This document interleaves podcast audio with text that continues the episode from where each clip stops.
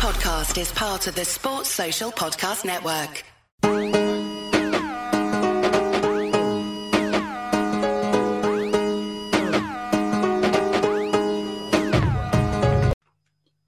Hello and welcome back to the Liverpool Groove. I'm Quinny. I'm Jay.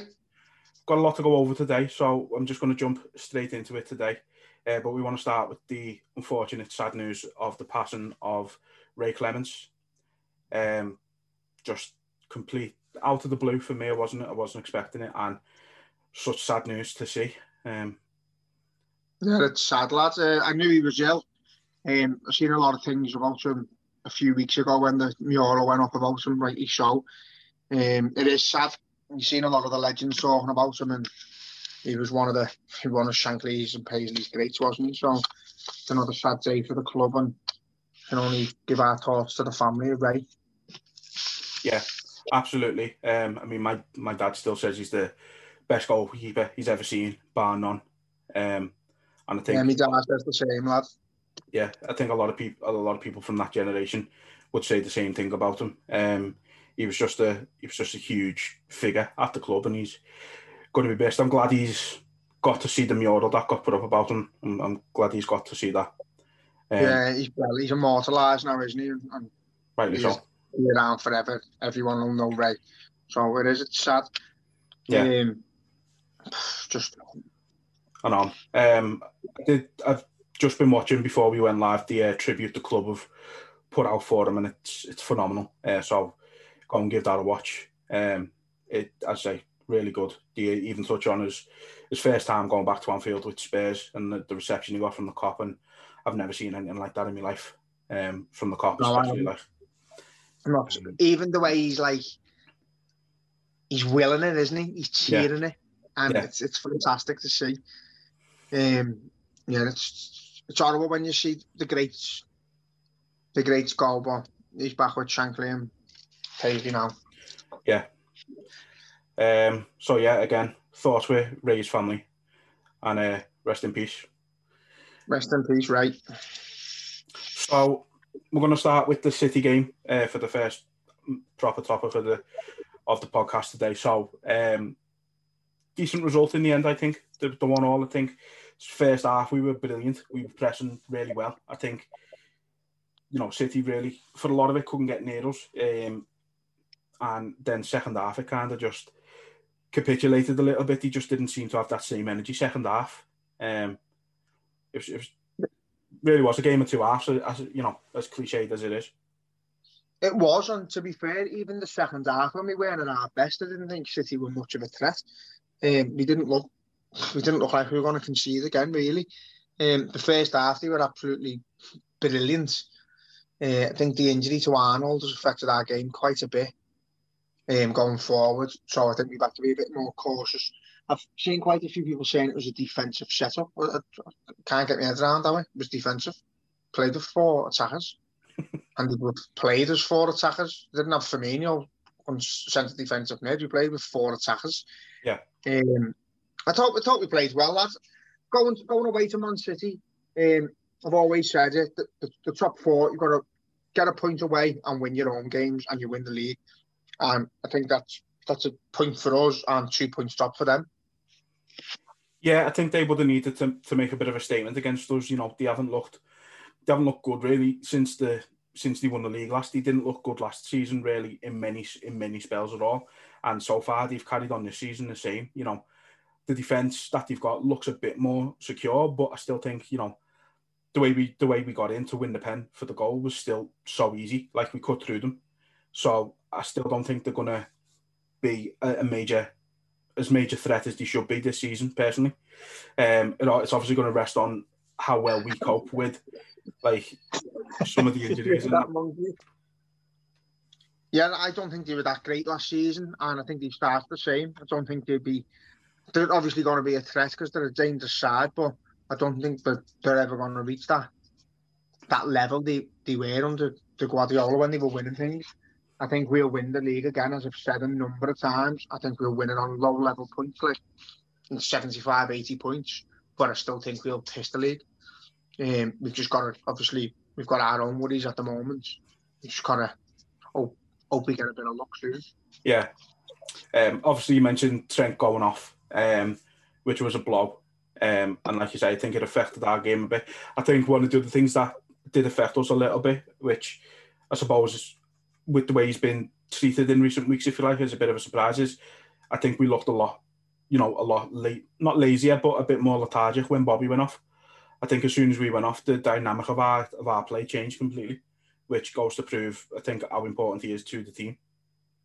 Yeah, again, he doesn't seem to. He, I just wish he was. Um, he played in obviously in the front four. I, I just want to see him playing centre midfield. I just don't think he's got. He, just seems to have lost his goal instinct where he wants to pass the ball and get in the box. He's not bombing forward. He's not looking like any having any interest in shooting or even going towards goal. He just wants to pass, and that's absolutely fine. But he can't be playing in a in a front three or four when you when you don't want to shoot or score. Yeah. So I understand he is working his ass off. He, he, he hasn't had a lazy game where he doesn't run. He's still being creative, but he's he's not attacking enough for me at the moment. Yeah. I mean, with, with the way the injuries are sort of piling up at the minute, Bobby in midfield might, you know, might not have a say in the matter. he might, might just have to see it anyway. Um, but as I say, Trent going off was a blow. Um, it, it's obviously a question now who comes in to replace him? Do we trust Neco or I've seen a lot of people saying um, get Milner in there, um, which I think would be a bit of a shame because I think this season especially we kind of well me personally I wanted James Milner to have that sort of freedom of playing in midfield where he's where he's comfortable at the age he is rather than covering for a right back or a left back whose style is completely different and changes the whole dynamic to our team. So I'm a bit gutted that we might have to go down that route, but we know we we know he's going to do a job if we put him in there. So I suppose you've got to go with the reliability of him. Like as much as I agree, I think Neco Williams playing right back for me. Um, he's in the squad for a reason. He's he's behind Trent for a reason, but it's it's times like this you should be getting a chance. If he's going to play a centre midfield player ahead of Neco Williams, then doesn't say a lot about Williams. So personally, I agree that you need Milner in the side to like shore it up in that. But I'd start Neco Williams and I'd have Milner in midfield.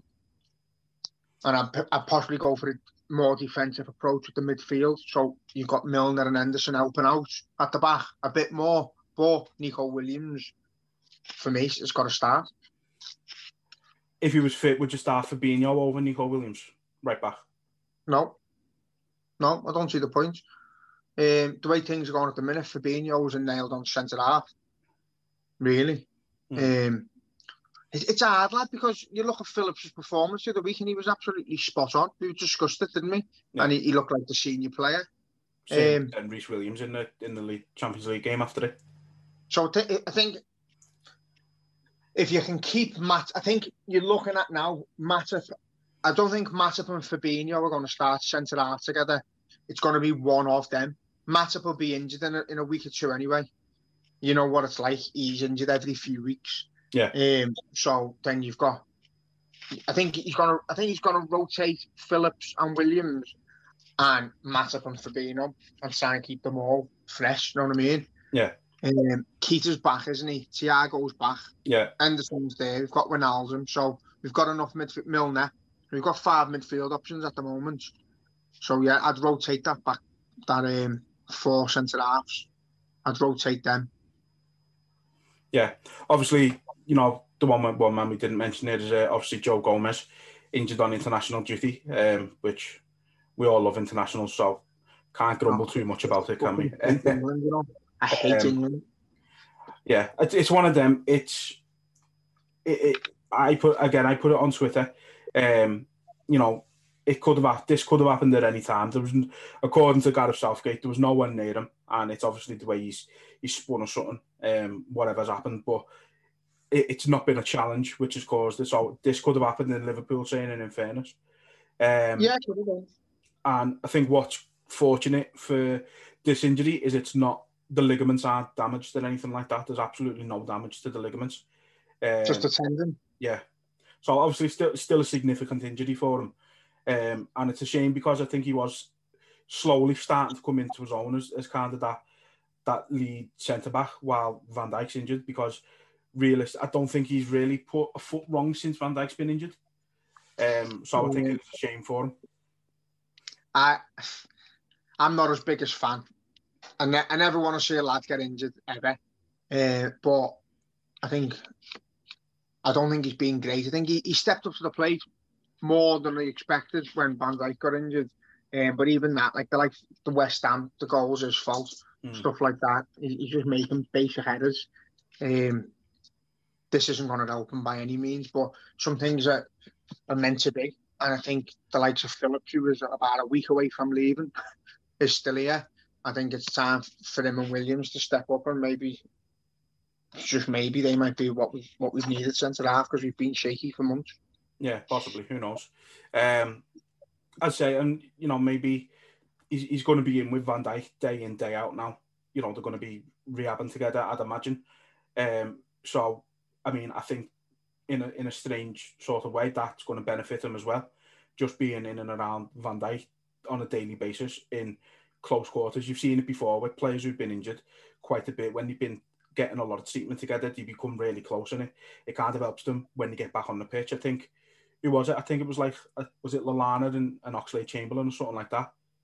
Become really close when they were getting treatment for injuries. No, uh, every week Lallana and Ings as well. Ings was always injured, weren't he? Yeah. So um, I say in a strange way, it could benefit Gomez. Oddly. Yeah. Uh, well, uh, do you know what I mean? It, it's one of them. It's it's the same with Van Dijk. It's a terrible injury, and you, you might never recover from them because it, it's a scary thing to do, as you need. Yeah. But the two of them being together on a daily basis, although no footballs are going to be kicked, they're going to be they're going to be interacting, they're going to be learning together. Um, they, they were so strong together when they first partnered up, and it's I just don't get where it went wrong a bit. Um, they just they just seem to be like a lack of trust. And as I pushed on loads of times, well, Gomez seemed to cover right back quite a lot for. Arnold because he didn't get back then Van Dijk sort of covering both centre half positions. Um, uh, so you don't know whether it's a positional problem. I don't know whether it's a tactical problem or just like a, a lack of confidence between Gomez sometimes. But hopefully he comes back stronger. He's on how old is he? 23. 23. Yeah, he's still young. So he's 23. He'll get over it. Hopefully he comes back stronger and he becomes the player that we all know he can be because he, as you know, he, he can be fantastic. Yeah. But he, has got a mistake in him. Um, I don't but, think he's ever fully recovered from like when he fractured his leg against Burnley. To be honest with you, I don't think just, he's. He hasn't pushed on as we expected, and then he had that season with Van Dijk where we were saying like it's a it's, this could be up there with one of the great Liverpool partnerships at centre half. It's, it's fantastic, and then it just stopped. yeah. And then it just seemed, but it just seemed like it was just Van Dijk on his own, covering, like sweeping up from everyone. And as I say, Gomez is in in a position where he's having to help the fullbacks. So it could, that could play a massive part of his, his errors, you know what I mean? Yeah. He's playing two games. Yeah, no, I agree. I mean, like we said last time out as well, I think not having Van Dijk there, you lose that sort of bit of confidence that there's someone there to to pass out or play out. So maybe if it's if we do end up going with Williams and and uh, Phillips together, you know, we're going to get that kind of no nonsense defending where they'll get the ball, they'll either give it back to Alisson or they'll get it, um, which is what we're going to need for the time being until we've got a sort of more recognised figure back there. Um. Well, I was saying that to me, our fella. I said like Matip will bring the ball out like Van Dijk. He's confident on the ball. He, will go forward. He'll go on little mad runs and that. Yeah. Um, and the other Williams and Phillips won't. So you it, think that's perfect in a, in a defence. One who would just volley it, get rid of it like a Carragher, and then your footballer. Yeah. So fingers crossed. We don't get any more injuries, lad. I've just heard today that Robbo might have done his hamstring, but I don't know whether it's precaution or genuine. Yeah, I mean, when if I seen that myself, and when it first got reported, they were saying he's a doubt for the Scotland game, and then he's now not playing. So I'm hoping it's just a precaution. It's the last thing we need. So with the with the sort of defensive crisis, almost that we've got at the minute. Um, there's been obviously rumours. Obviously, I mean, there's always players linked with Liverpool anyway.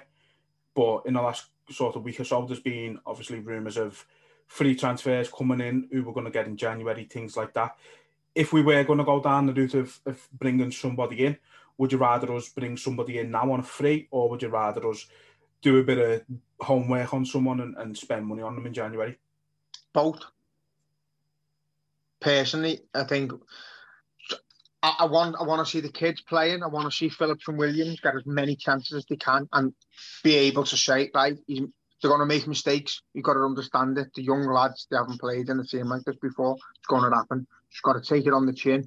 So far, they've been spot on. I want to see them get a chance, but we need we need backup just in case they do have a few blips and the the wheels come off a little bit and their ass goes basically. So yeah, we need a bit of experience in there it's players like like Thiago Silva that Chelsea got. Mm. It's players like him with the experience and the age in them that we need to be looking at it for the crisis. But I think in January we need to then be looking at someone who could replace Gomez or play alongside Van Dijk okay. or, or yeah, someone who's gonna be who's gonna make us an absolute unit. Um, not not to say replace Gomez, say challenge Gomez in the future, but you need someone who's going to come in in January. Van Dijk and Gomez aren't going to be there, so we need a we need a centre half who's going to start every week yeah. playing centre half. So yeah, I would definitely bring someone in now of age of experience and look to buy someone in in January. Yeah, I mean, yeah, I I agree for what it's worth. Um, I mean, with the free transfers I've seen linked, it's it's been a it's been Ezequiel Garay who was I think he was at Real Madrid for a little bit. Um, he was at Valencia, so he's got he's got experience, good experience in La Liga. Um, I think he's about 33, 34 now, so he's, he's a decent age for the centre back. Um, the other one I've seen linked is Daryl Janmaat from Watford, who's on a free transfer. Um, I think what what appeals about him is he can play play right back and centre back. Um, he's got Premier League experience. He's, he's, I think he's 31. He was a Dutch international for quite some time. So it's not, he's not the best. They're not, again, you know, they're not the best signings in the world. But like you say, they're, they're kind of out of necessity at the minute that if if these if the kids and stuff do have a bit of a blip, as you say, that you've got a bit of reliable backup to come in and, and play a few games and get us to January. I think that's the key at the minute for me. We've got to get to January on relatively unscathed. Um, yeah. get to January and go out and get a proper top class centre half for a good fee, then I think we'll be sound. Yeah, I think I think sometimes the players you buy or you get on freeze, did you become look at look at Milner? They become shrewd business and they become some of the best business you've ever done. You've just got to got to back them in the wages. But um, the two you've said, I only know the Watford player, don't know much of them but I would always choose um, Premier League experience over anybody, really. But it's just it's, it's one of them, lads. You've just got to get something done if we can. We've got we've got no other option really. No, we haven't got many other options. So if we can get something done now, I've I've seen us apparently meant to be appealing to the Premier League to see if they let us buy someone um, to do transfers because because it was international duty or something. Yeah. So I don't know.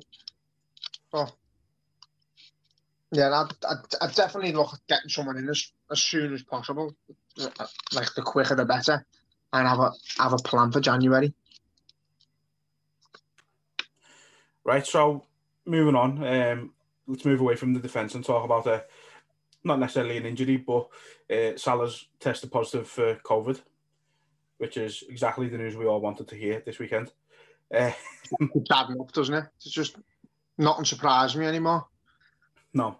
Um, now I've seen I've seen a lot of people slating him on social media and stuff like that because he was at his brother's wedding and stuff like that. Um, from what I've from what I, I understand, and it's not much in fairness, but from what I gather about the, the laws and stuff with it in Egypt, having a wedding like that isn't against the sort of COVID rules. Having a gathering like that isn't against their rules if he's got the wishes, if he's if he's sort of cleared it with the club, cleared it with his national team. It, it's one of them. What what can you do? For all we know, we could have caught it on the plane over there. You know, ninety percent of the had slating him were at Anfield when we won the league. Yeah. So at the end of the day, his brother's getting married. He's going to be there, whether you like it or not. It's just one of them. If their rules state that he can go, then he's gone. He's done no harm. Um, he's done more harm to himself by catching COVID. So, yeah. unfortunately, we might be without a player against Leicester. But it's just just one on the list, isn't it? He'll get over it. At the minute, it's one of the, it's at the minute it's the way the world is. Though, as I say, he could have caught it on the plane over. He could have caught it in training with his national team. There's nothing to say that he's definitely caught it at the, at this wedding. Yeah, maybe it is a bit sort of the wrong decision to go, but at the same time, like you say, it's his brother's wedding. If it, if if the shoe was on our foot and it was your you know, one of your family members' weddings or something like that, you, are not going to. I wouldn't it. be going, lad. no, but a, a, lot of people are going to be, you know, are going to go. So I, am It's one of them. He could have caught it anyway. There's nothing. He could have caught it in Tesco, lad, when when some gobshites leaning over the back of him to get the cereal off the top shelf. That's yeah. what it's like. The rules are shit in this country alone. This city is shit. It's all shit, but people aren't listening to the rules the people who are listening to the rules and abiding by them are catching it off people who aren't. So it's one of them. Yeah. You stand two meters apart in the shop, and then you go to chill, and someone walks past you to get out before fucking because they haven't bought anything. They yeah. just squeezing past you. So it's just stupid, lad. It's um, he could have caught it anyway. Yeah. But again, he could have caught it on his way home from anywhere. It's just pathetic. Not even asked. No, I'm I'm not myself. But with that in mind, I think the one question that it, it's something I've said, and it's a question I want to ask you. So right now, do you think international football should be happening while there's a global pandemic on? I know we're not big fans of international football anyway. I'd happily sort of get rid of it full stop, except for World Cups, because they are quite fun, let's be honest. Um, but right now, do you think international football should be happening? Uh, personally, would like international football to be stopped forever anyway. I think it's pointless. But right now, you shouldn't you shouldn't be travelling anywhere outside your country. I don't think European Cup should be going on. Like look, look at Atletico Madrid coming to Anfield and then send two thousand fans. One of the highest rates of COVID on the planet was Madrid at the time, and they sent two thousand people to Anfield to give it to us. So even though there's no supporters in the grounds, there's still people in them places. So they're like, was it Denmark we were meant to play? Oh, uh, Midtjylland, isn't it? No, no, no. Sorry, oh. England. Oh, oh right. No, so they're playing Iceland in a, in a couple of days, but Iceland have just played or are playing Denmark today. So, so wherever, whoever England were meant to be playing, there's been like an outbreak of coronavirus because of mink or something.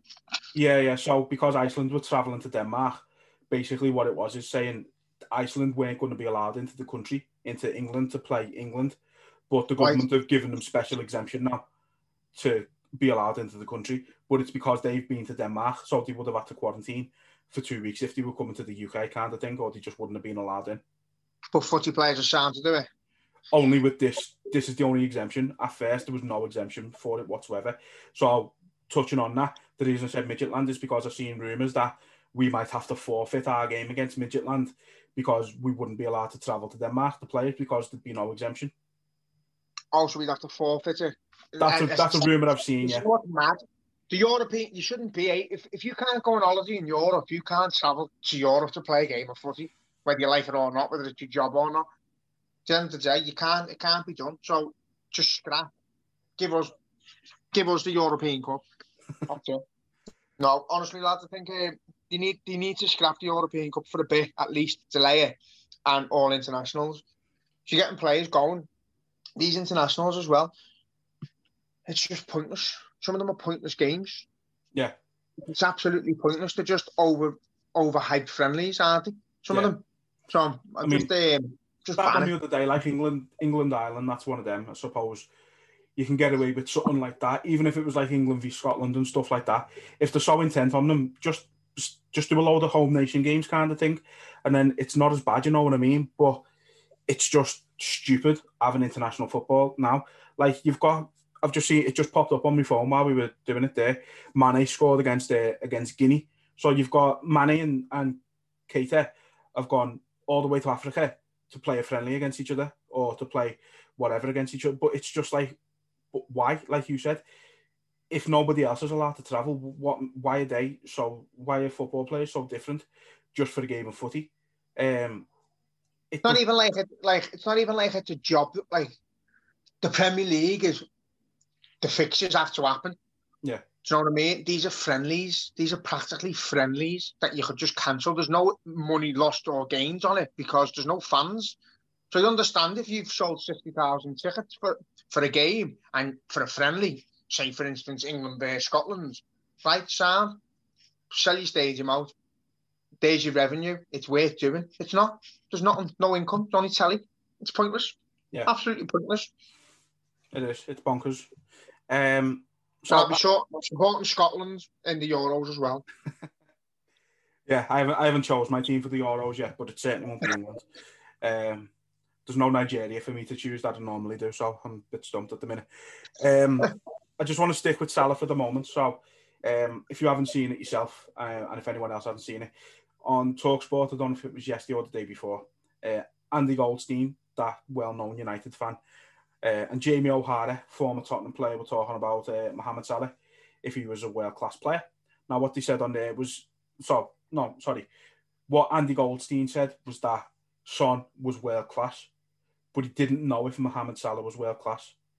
And strangely, Jamie O'Hara said Son is world class, but he's not on Salah's level yet, which is probably I don't personally. I don't see class. Uh, I don't see Son as world class. I think he's. I think he's a brilliant player, um, but I don't quite see him as world class.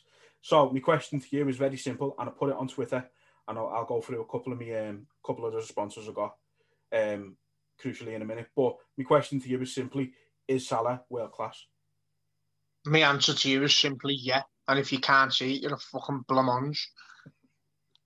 He's world class his stats are world class, his performances are world class, the goals he scores is world class, his passing in behind is world class, the runs he makes into the box is world class, and he's world class. Yeah, I I agree. I mean, I don't see how you could call him anything other than world class. With you know the last sort of three and a bit seasons that he's had with us, um, he's outscored everybody in the league. I don't think. Um, I, I don't know about assists, but I know he, he's high on that uh, in terms of goals and assists to together. Not, you know, there's not not many close to him in the league for the last few, three seasons. So I don't see how you can say that someone like Son is world class and that Salah isn't. Um, it just doesn't make a blind bit of sense. Like it baffles me. That it absolutely baffles me. But when you, I said, I said to you a few weeks ago, didn't I, that we disregard Salah's talent so much. Even our fan base doesn't regard him as highly as we should. He should walk on water because yeah. he's phenomenal and he, he puts it in. Sometimes he, the only way I can explain him is like, and I say it all the time, Torres, but Torres could not be visible for 90 minutes and pop up with a goal because he had that magic in him. And Salah's the same. He's one of them players you can't risk taking off because he's got that bit of magic in him. No matter where he is on the pitch, he can just create something or get on the ball and make something happen. So he's one. Of, he'll go down if he stays with us for another few years. He'll go down as one of our best ever players, just based on stats alone. No, yeah. No, take away even without the fans. Take away all the moments he's given us, the fantastic goals, the assists, the the mad runs down the wing, the, the cup finals he's got us in, the titles he's won us. Forget them he'll go down just on stats alone on as as one of the best players ever to play for the club. Yeah, I agree. I mean, again, for me, there's no argument against it. So, from 306 votes on Twitter, uh, 98% said yeah, and 2% said no. So, I don't know if that's one or two people. Um, I did ask people who said no to just give their reasoning for why, and one person did.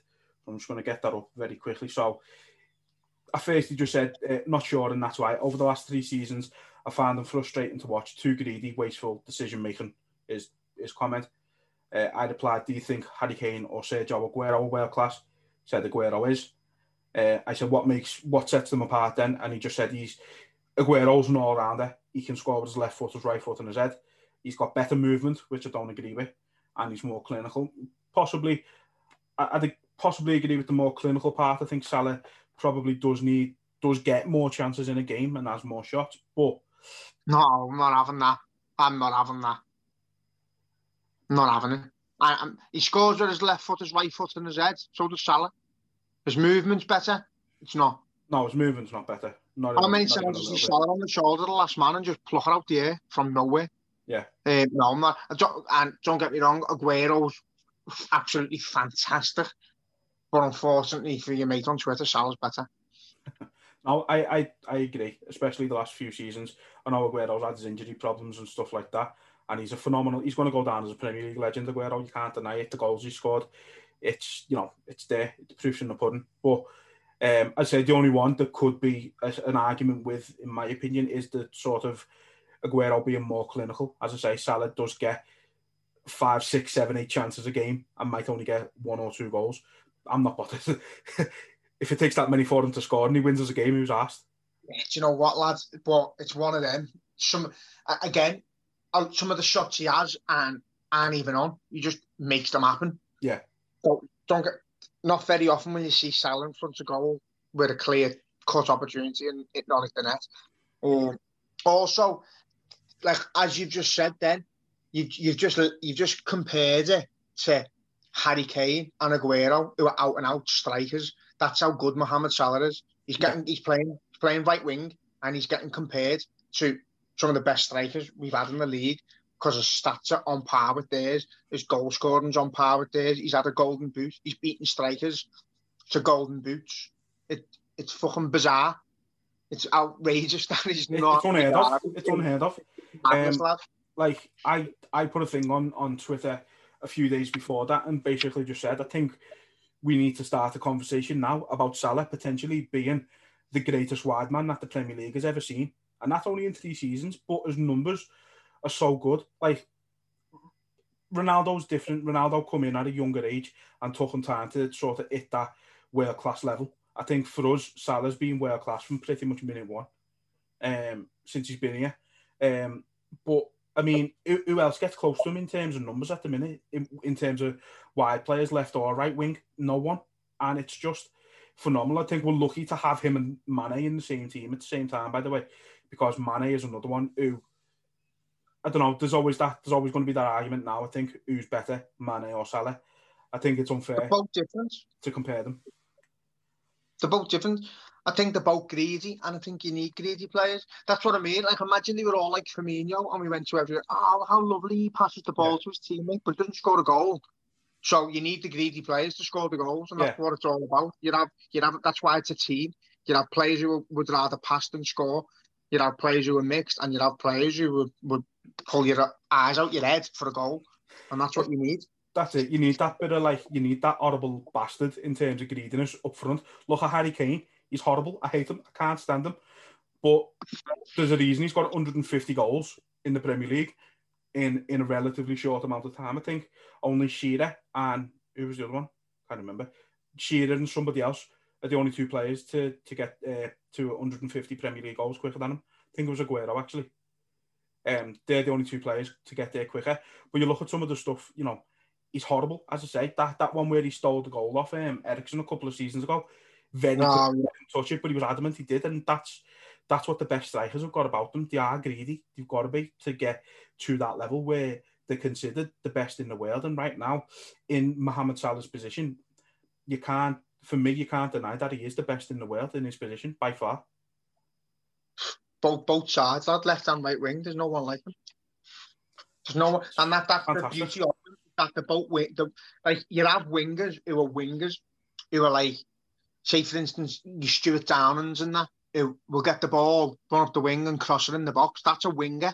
These are these are a different breed of animal. Obviously, they're a different kettle of fish than Downing, but when you think of like when when you discuss a winger, you, your winger is like go up the go up the wing, cross it in. You, you get the rare ones like your Giggses and like your Robbens, who will cut inside and go for goal. These are getting in behind like strikers. These are Yeah, running I at know. defenders and skinning them left, right, and centre. They're a different. th- These two left and right wingers, but also just a different breed of footballer. And they're ass. You know what? I think as well. I think Jota has got a bit of that in him as well. Where even if he's playing out wide, he's going to play more like a striker, which is which is brilliant. It's exactly the right type of player we need to be bringing in when one of them is out. So you know, game against Leicester, we know we're not going to have Salah because of COVID. Jota can go in there straight away. You still have Mane on the other side and have Firmino up front. I don't even think it's like um, if it, I think it's going to get to a point where it's not if the other two are missing. I think the three of them are going to be able to interlink that much. They're going to just be able to rotate through the game. So you might have, you say for instance, you could have a thirty-minute spell where Mane's up front and Jota's left wing, and then you could swap them, and then you could swap Jota with Salah, and you could have the three of them having a go up front and on each wing. And it's imagine coming up against that and not knowing where each one's playing. They're just Yeah. all in the middle and then you're just like, oh my god, as, a, as a defender, your head would fall off mid game, Yeah.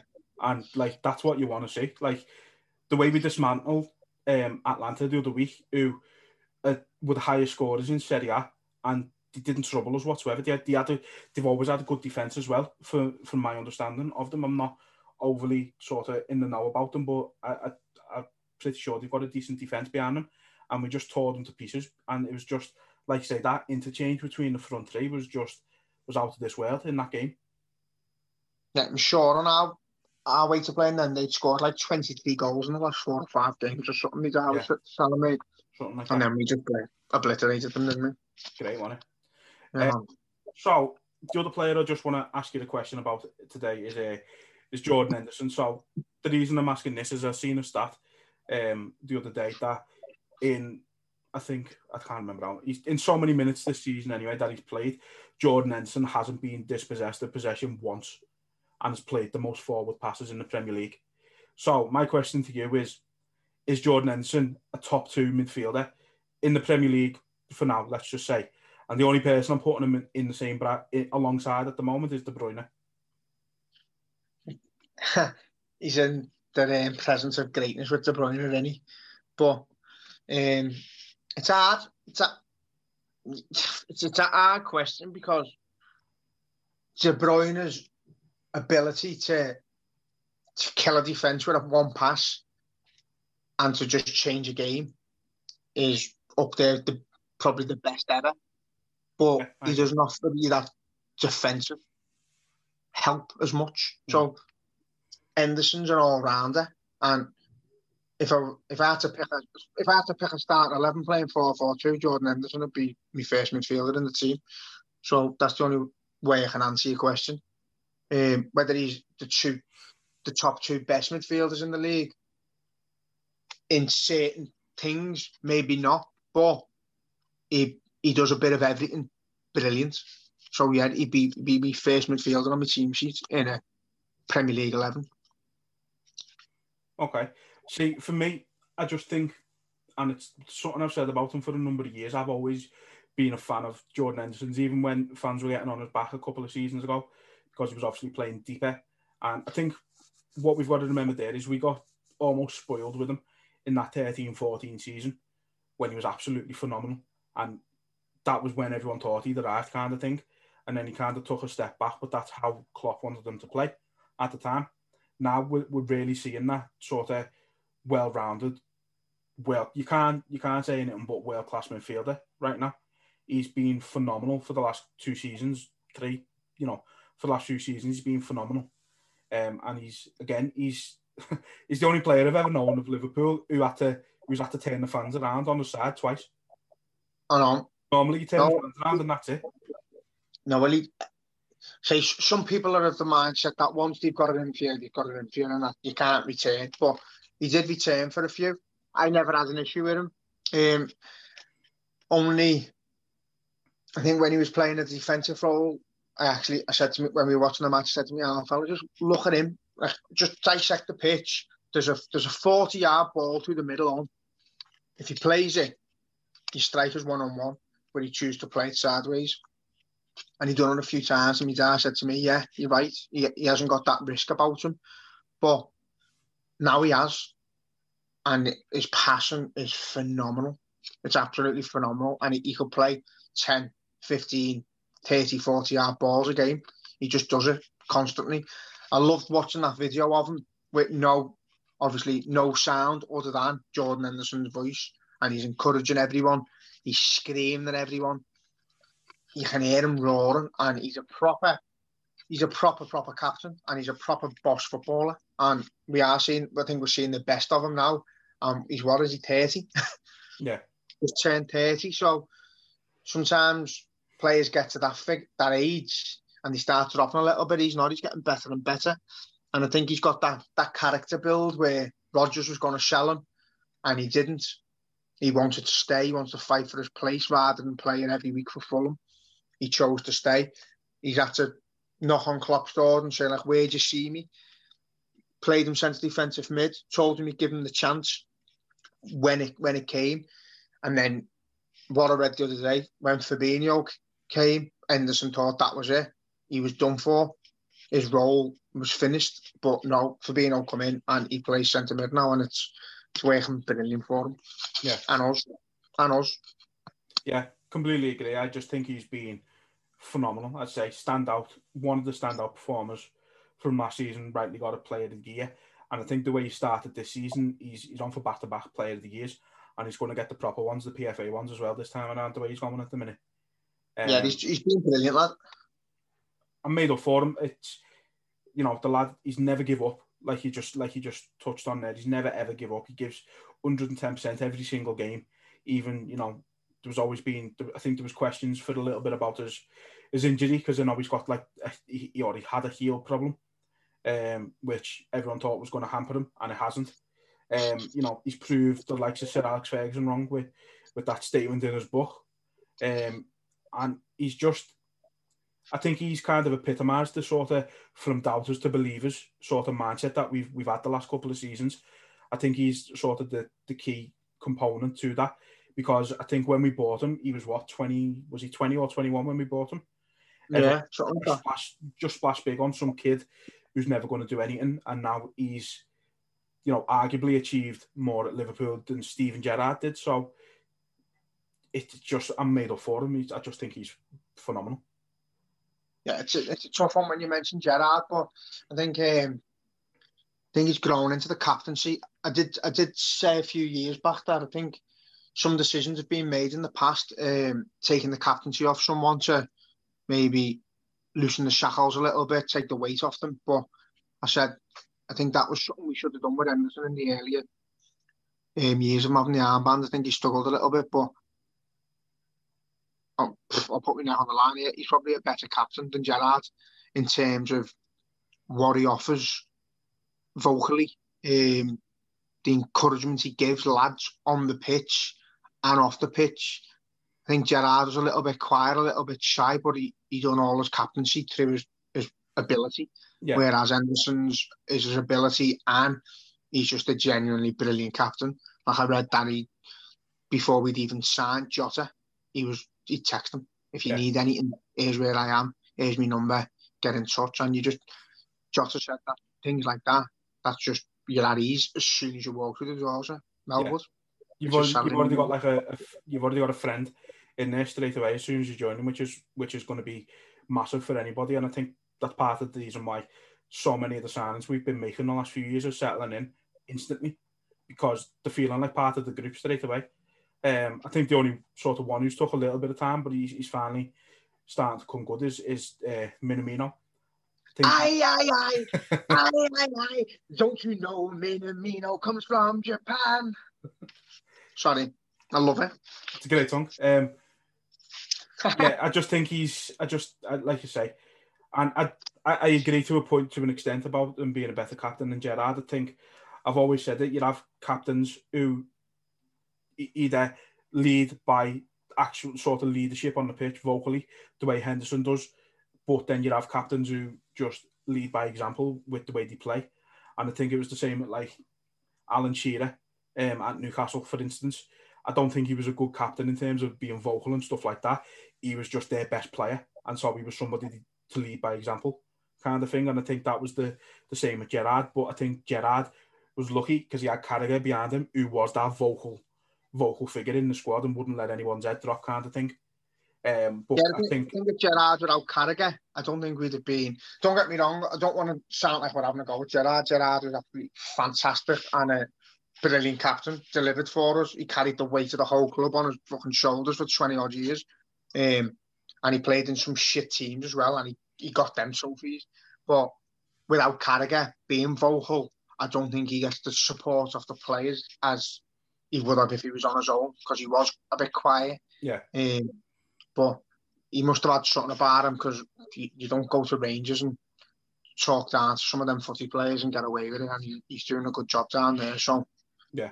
just got to um, say, just you've got the two different players, and Jordan Henderson's doing his own thing. But as I say, I think ability wise, Henderson will never be a Steven Gerrard, but in his own right, he's world class in this Liverpool team and in this area of football. But as a captain, I think he's he's more there for his players. Yeah. And I could be wrong. Someone could pop up and tell me a story Steven Gerrard when he put his arm around someone or whatever, someone who was down. But I think Gerrard had his favourites, and those who weren't his favourites, I don't think he spoke to a lot. Yeah. Well, let's hope it continues for a long time with Hendo. Um, Yeah, hopefully, lad. but he, started the season fantastic, and I say if we can keep him fit, I think we'll be largely sound for the for the full season. Um, so the last thing, be in a shuffle for um, a few more years on the bounce, hopefully, lad. yeah, I mean, you know, let's hope he does it so much he has to retire because he's fucking pulled so many muscles from shuffling or something. nah, um, yeah, the last thing, obviously, to touch on today then was just um, Melwood. We've officially left. Uh, we've gone to Kirkby, and um, yeah, just wanted to sort of touch on that. I think it's been nice seeing all the ex-players' memories and stuff on, on Twitter and social media and stuff like that. Um, and it's it's going to be it's going to be big a big miss for the club. It, it again, it sounds like we've kind of lost. You know, we've just sold like Salah or something. the way we talk about Melwood, but it, it it does it has that sort of effect. I don't think there's any other training ground in the world that gets spoke of the same way Melwood does. Um, even in the tribute I was just watching for for Ray Clemence before we come on, um, that's one of the first things he mentions when you walk into Melwood, and it's it's just like a different world kind of thing, and it's it was it was a special place. Um, and I say the club we're going to miss it. Yeah, I, I'll be honest. I've been watching the videos and I've been watching ex players from the likes of McAteer to John Aldridge, um, Phil Thompson. You know what I mean? Mixes of legends and mixes of people who've played for the club, but every single one of them has been touched by Melwood and have got a story to tell, so they're all important. But it, I proper was saddened by it when I was watching the videos and that. I was gutted when you think Shankly's walked them grounds and Paisley and Fagan and Moran and that, Dalglish. It's just sad, lads. I think I feel as though they're just like this is how I feel about. It. I feel like they're just closing the door on all the ghosts, and they're all still there, and it proper saddens me. But hopefully, they find a way to Kirkby and they can help us carry on winning because I think a lot of our identity and I think a lot of our success has been down to Melwood. And I'm just even even little things like where it's right in the community. It's right there. You can stand on the wall and on a bin and you can watch over the wall and you can see them training and people can watch them from their houses and just it's it's lost all that. Yeah. And as much as I agree that something had to be done where the first team and the, the under 23s and all that, the, the kids were all together. I just wish there was a way they could have done it at Melwood. Yeah. No, I do agree. I think it would have been nice to be able to keep Melwood. Um, but obviously, I think Kirkby was already there anyway. Obviously, the academy was already there. I think it made more sense to to move the first team to Kirkby than the youth team to to Melwood. Um, obviously, I know you mentioned the last time we talked about Melwood um, that you you heard about them possibly renaming uh, the Kirkby training ground after uh, Ronnie Moran. Yeah, So I, I had a little I've look, heard nothing since. well, I had a little look up about that uh, myself, and I, I don't think there was any, ever any concrete plans for that. I did see one thing where Phil Thompson suggested that it should be named after Ronnie Moran, um, but I don't think there was any actual plans for the club to do that. It, would have Well, I think uh, I seen a thing from Carragher the other day actually, and Carragher posted it saying, "Do what's right and name it after Moran." So somewhere along the line, Alright. it's been discussed. Um, because Moran's son, um, retweeted it, um, and I think again, everyone, like, there's lot, there's so many legends at the club. You can't give everyone something. You can't name a stand after everyone. You can't build everyone a statue. But you don't have Shankly and Paisley without Moran. You don't have Dalglish and Evans without Moran. It doesn't work. The, the history of our club isn't there without Ronnie Moran. Yeah. He was one of the main figures, and he need he deserves to, he deserves to be immortalised in the club. And I think if he doesn't get a statue, um, something he was very much part of was the training. Yeah. So name the training complex after him.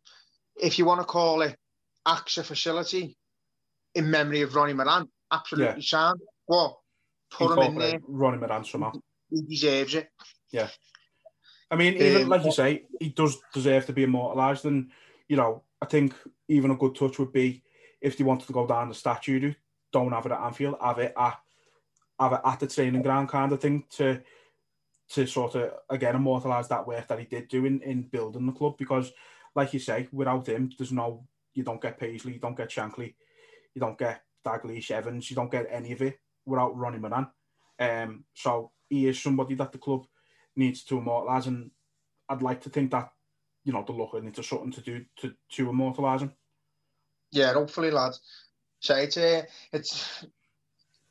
I think I say it's saddening because you've got the likes of Bill and Bob and Ronnie, Joe Fagan have all passed, and they've all walked on Melwood. And when you think about it, I, I do feel as though they're still very much with us, past the club. Yeah. I think that's why when you do watch videos of like the past and when they do the compilations of the past with the present, and it's you know from the, the old days to the, the current days where we're winning success. I think that's why there's so much of a feel for it. It's because we're living what our parents and our our relatives have lived back in the years. We're, we're going over that again. It all feels like it's the same.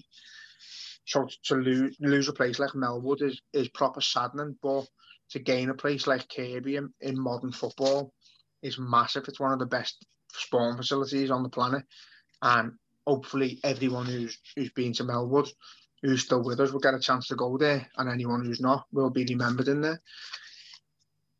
Yeah, well, like we know, the club.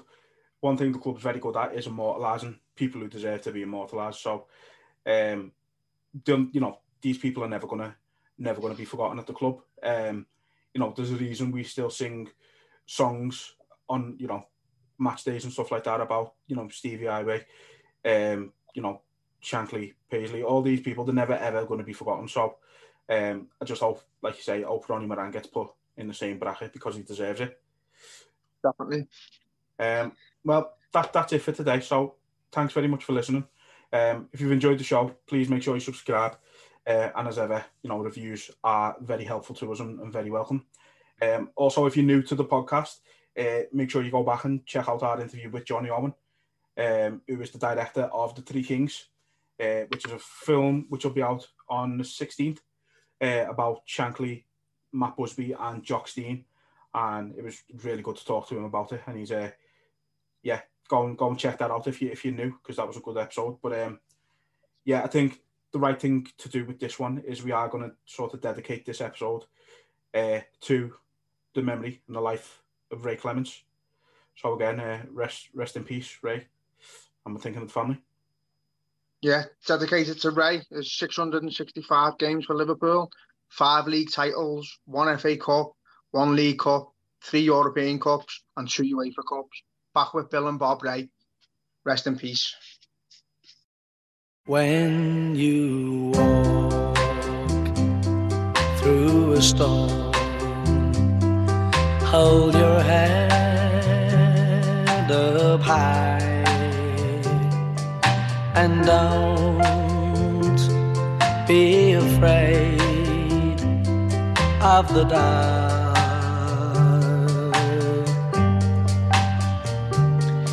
at the end of a storm. There's a golden sky and the sweet silver song of love.